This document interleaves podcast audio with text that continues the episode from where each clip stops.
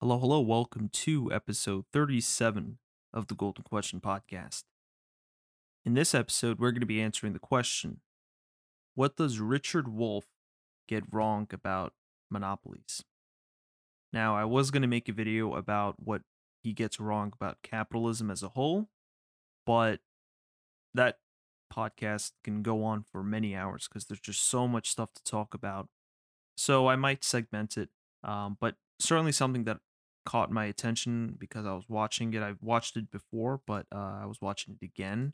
Was his interview on Valuetainment with Patrick, uh, Patrick Bet David, who he he is a um capitalist. He says he's a capitalist.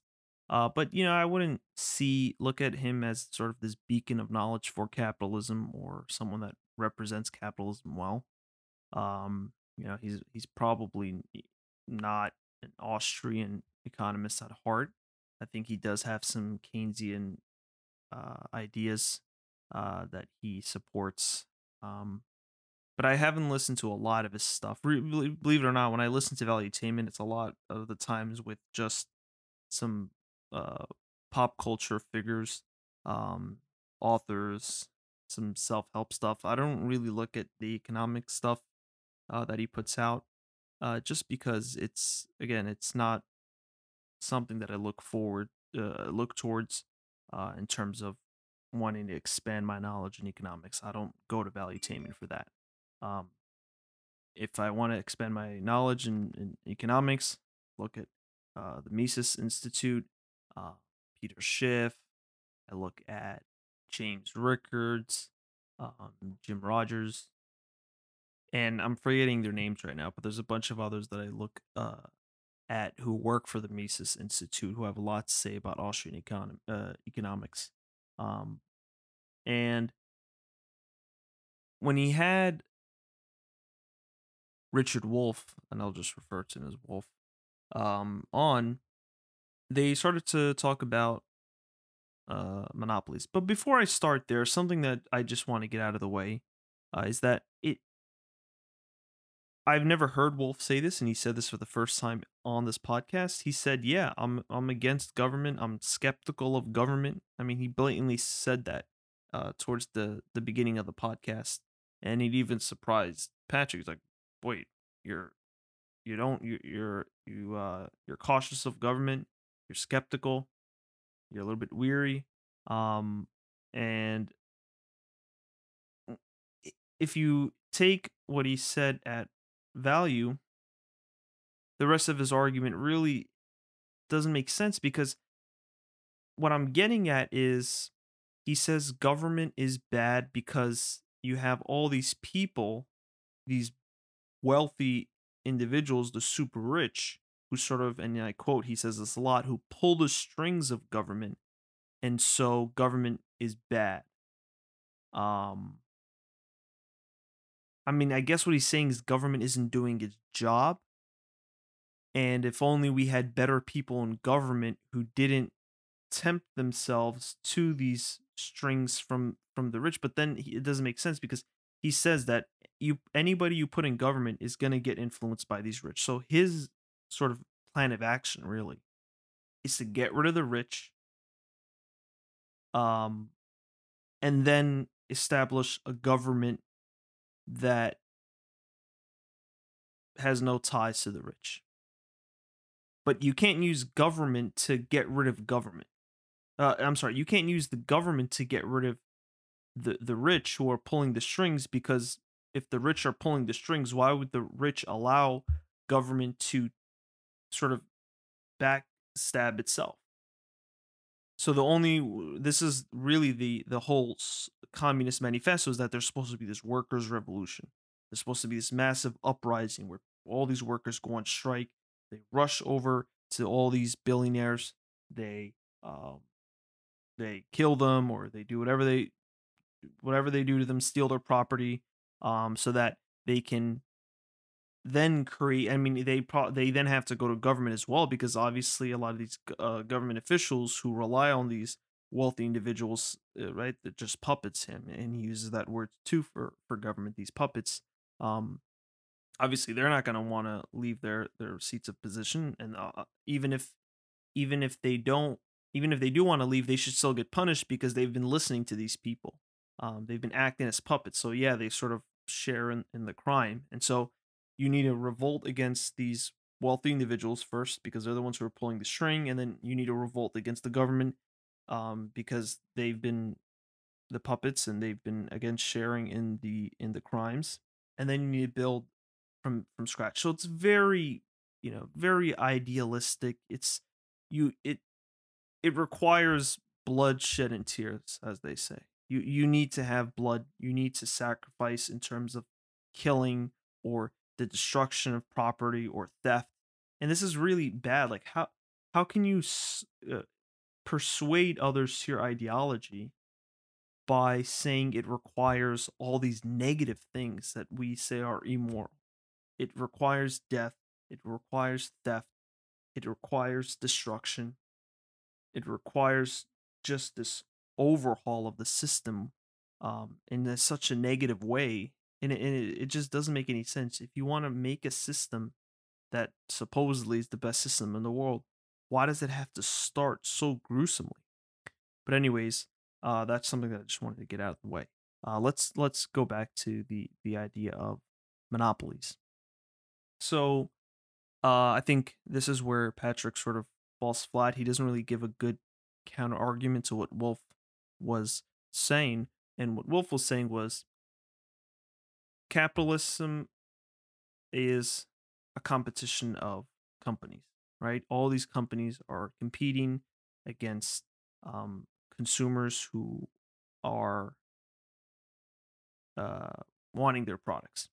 And so as a as a company, as a business, you need to get the most amount of consumers uh, into your into your business.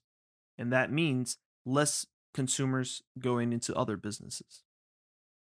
So if everybody's competing, those who aren't able, eh, aren't able to attract as many businesses will eventually die out. And then you'll you'll and he gave the example he started off with 500 and then they eventually get get down until you have two or three left. And then he says in that case those two or three either they'll just end up being one because those two or three will just die out or they will just in a sense he's saying they will merge into one and they, they'll say the competition between us is not really worth the risk. Let's just shake hands. Let's merge our companies together um, because it's only two or three of us. It's it's not that big of a deal and uh, we can become a monopoly. And really patrick's only argument against that was give me an example today which uh, i don't you know i don't see how that was a counter argument but the the problem with what Wolff is saying is he's sort of looking at it on a on on too much of a macro level. He sort of has this false impression that it, eh, I'm what I'm saying is the argument that he's making relies on a false premise that all the companies, all these 500 companies I'm referring to as example, are producing the exact same good the exact same good. And I'm going to give the example of potato chip. If these 500 companies are producing, uh, and, and they're in the, they're, they have the same target audience. All right. They're in this, they're, let's say they're all, they all sell nationally, right? They're not local. They all sell to people around, around, around the, the nation. Uh, so there's no specific market uh, in terms of location or demographic. So they sell to everybody. So we're just making some some constants there. So if they all produce the same bag of chips with the same ingredients and the same bag, right? The bag is all their bags are yellow, their bags all look the same, they all make the same exact chip, they use the same formula, they use the same recipe, they use the same uh, manufacturing process um, they all market it the same way, then yes, you will have a, mono- a, a monopoly, a single company at the end that is able to do those things most efficiently. um, by reducing their costs to a level where they have the most amount of margin uh, in which they can use to expand while others who have who aren't able to reduce their costs as much uh, eventually fizzle out so in that sense yes and in in when you start looking at it um zoomed out every business really is a uh, a monopoly in its own market segment and that's what i'm going to refer to it as is a as a segment of the market. And this is the whole idea of business strategy really is if i want to start my own business i need to ask myself what can i do that no other business is doing now if i can make my own business that does something different in a different way or even even me creating a chip that is the same exact chip as Lay's, but instead of making the bag yellow, I make the bag red. Okay? In that sense, I'm changing the product. Although, yes, it's still potato chips, um, but I'm making a variety of that product, which will then attract a different set of consumers. There may be a consumer now that I've created a bag that uh, what color did I say? Purple or black? Let's say I made a, a chip that's uh, a bag of chips that's black, and then the the one that my competitor has is yellow. There will be a consumer out there who says, you know what, personal preference, I like the black bag of chips better than than the yellow bag of chips. And then in that sense, you're gonna have a segmentation between the consumers in that you won't ever have a monopoly because you guys are not targeting the same consumer. At the end of the day, it's the personal preference of the consumer that will choose which company they want if all these variables and constants um, are, are are given as I as I just said. So the the problem that Wolff says is that he assumes that Amazon and Walmart, and he brings the example with Amazon and Walmart as if they're the same exact company. They do things slightly differently. They have different user. I mean, even the website is a differentiation, and, and that's the word that I, I wanted to include. Each uh, company differentiates its product and its business from the other. And in that sense, yes, the business is a monopoly in its own market segment. If you take a list of all their their uh the factors of their business, it is unique. What McDonald's does is unique. Although from a distance, McDonald's, Wendy's, Burger King, they look like they're doing the same thing. Each of them has a very own unique business strategy that's aimed at targeting a specific set of consumers. Um, and at the end of the day, it always comes up to personal preference for the consumer. Do I like a company that has a, a female advertised as its logo that's named that that has a feminine name um, and that has a chili soup? Or do i value uh, a company that's that says right it's all even the marketing sometimes can differentiate companies. They can offer the same product it's just they market it in different ways even though they have the same product. So in that sense that those two companies are differentiated. But at the end of the day every company is a monopoly in its own target segment right yes, there may have been points where there, I mean, it, very rare, but there could have been points where, yeah, there are two companies that make the same exact thing um, and are located in the same area. I mean, if you're referring to, to back in time when companies were more localized, it was even more rare. But let's say in in, this, in, in the same city, you had two stores, couple of uh, a walk away, right, a walking distance away, and they produced the same exact thing. They had the same logo, they had the same uh I guess maybe the same name because it can even come down to the name. I like the name of this company better than that, and that could be a a business strategy. One of our strategies is we like to have this type of name to appeal to these types of people, although it's not really a great strategy, but even sometimes the name, you could boil it down to even the name of the company could create a differentiation where you attract a certain set of consumers and not others. Um, but Wolff looks at it more in terms of just the the general good that they produce, right? Oh, because they make chips, all these uh all these chip producing companies are competing against one another. They're not. I mean, there there are companies that that know that acknowledge that there are other uh, companies that that offer a similar good or service, but they probably don't recognize them as a competitor. They're doing their own. I'm doing my own thing. And as I said, I'm going to bring it back to what we learn and uh, uh, what we all learn in in a regular your entry level marketing class or business policy class. It's if you want to start your own business, you need to have a business strategy, and part of that business strategy is finding out how you can differentiate yourself against competitors. And yes, we we use this term competitors very loosely because you could compete in uh, with different companies in terms of different things.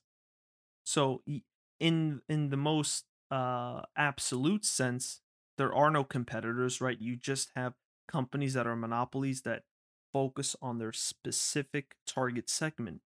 Um, in the absolute sense, if you factor in all the variables, but if you just say, all right, let's just look at potato uh, potato uh, chips made from potatoes yes, then you could say, okay, these companies are in competition, or companies that have uh, large retail, uh, big box locations. Then you could say, let's um, let's uh, classify those set of companies as competitors. But in the most absolute sense, really, your company should have no competitors because you're providing a service that is very unique. Now, you can be localized, right? If I have my business only in Seattle, and I only serve to that community, let's say I don't do shipping, or even if I do, it still probably won't make a um even if it's like not a significant portion of of my business, but if I have a business in Seattle and somebody else decides to open up the same exact business as me, everything the same, no no differences in Florida. It's still there's still a difference in that we advertise or we provide our services to two different people and that is a business strategy part of our business strategy that differentiates ourselves from that company is we offer our goods or services to people who live in Florida while they offer their goods and services to people who live in Seattle and in that sense the businesses are technically monopolies within that market segment so in terms of Seattle yeah that business is a monopoly in terms of specifically what it does for that um, type of consumer. And the same goes for the one in Florida. What I'm trying to say at the end of the day is that every business, in the technical absolute terms, is a monopoly in its own specific market segment. And that's the whole beauty is that you have a variety of different goods and services in a US economy. You don't have when people say variety of goods and services that I could choose from, you're not choosing between the same thing. You go to the supermarket, you see a bunch of different things. Yeah, there some items might have more variations than others, but at the end of the day, each item is different. There are no items that are exactly the same. And you could even take it further by saying even if the item itself was exactly the same, the marketing could be different. The name of the company is different.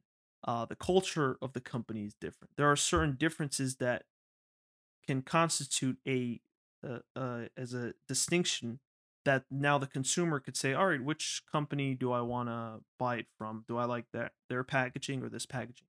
And in that, that's where the personal preference of the consumer comes. And in that sense, you can never have an absolute monopoly because we all, as people, have different interests, right? We all like different things. And so there's no way for one company to capture 100% of the market because in that in according to Wolff's logic, right, you're always going to have a lot of companies and then it's going to consolidate into one at the end. So at that stage where you have all these different companies, it's impossible for one company to capture 100% of the margin right away. Because there are going to be other companies that satisfy different personal preferences that their consumers have. And so, really, at the end of the day, every company is a monopoly in its own specific market segment you can take certain variables of that company and compare it and and uh, uh yeah, I guess you can call it sort of a a comparative factor or a comparative um yeah, I guess a comparative factor that you could take and then say, all right, any company that shares these factors, we can call it a competitor in this sense. Okay? Um and again, it's it's this really shows you just how complex the economy is. It's not simple, right? People a lot of economists try to present it as this this simplified thing where yeah you have industries and you have competitors and you have businesses that just make simple goods and services. It is a very complex process. There are many different things that goes into the production of goods and services and there's so many different variables and there's so many different ways that a company can be different from another company and once you begin to understand that and really once you once and this is sort of the the, the i would say the miracle of capitalism is that once you start to understand the complexities of the market then you truly appreciate the market. And i kind of reference this back to the the uh, in my opinion knowledge in general is that everybody when they look at something for the first time or when they just start learning something they they think it's easy right? Because they don't know uh what they don't know. They don't know what they don't know and once you start to realize or once you start to get to know what you don't know then you sort of to become humble and acknowledge just how complex the the situation is and then you start realizing how much you don't know um and how much more dumb you are right? It's like dumb people think that they're smart while smart people think that they're dumb and the reason why that's the case is because a dumb person doesn't know anything. And so how are they going to uh compare their intellectual level to anything else? While a smart person knows a lot more and they are able to see or or just glance at stuff that they that they don't know and then they could sort of make a uh make a comparison in terms of their intelligence relative to what's actually out there right? It's almost like if you live in a house, uh, and eh, or, let's say you lived in a box and you've never seen anything else uh, outside of that box, you think the world is your box. It's a matter of perspective. Um, and you think, hey, I'm, I'm I know a lot. This this if this box is all the world is, um, I'm I'm a pretty smart guy. I know everything that's in this box. I I I've looked at it for a while. I know all the corners. Um, uh, but once you if once you open the door, now they know a lot of the stuff that they previously didn't know. Then they start realizing, wait a second, um, I was actually wrong before. I actually don't know a lot. There's a lot of stuff out there that I didn't know. So once you start to know what you don't know, that's when you realize how much you don't know. Um, and uh, I, I relate this back also to religion is that a lot of people when they start looking at life from at a glance they think yeah we i mean i understand life there's universes there's galaxies there's planets there's people we've all we all evolved from um, from from animals and we we've uh, you know that small organism the one celled organism turn into bacteria, a couple celled organism, and then that just mutates and grows. And, and they have this very simplified version of the world. If you once you have the simplified version of the world, you don't believe in God because you don't see the actual complexities. Once you go down and take a microscope and really zoom into the to the micro level, um, and look at all the complexities of just within a cell, which is something that you probably weren't aware of, just the individual cell and the individual um, uh, structures within the cell. And you take a telescope and you look out into the universe and you see all these galaxies, and each galaxy has its own planet and stars.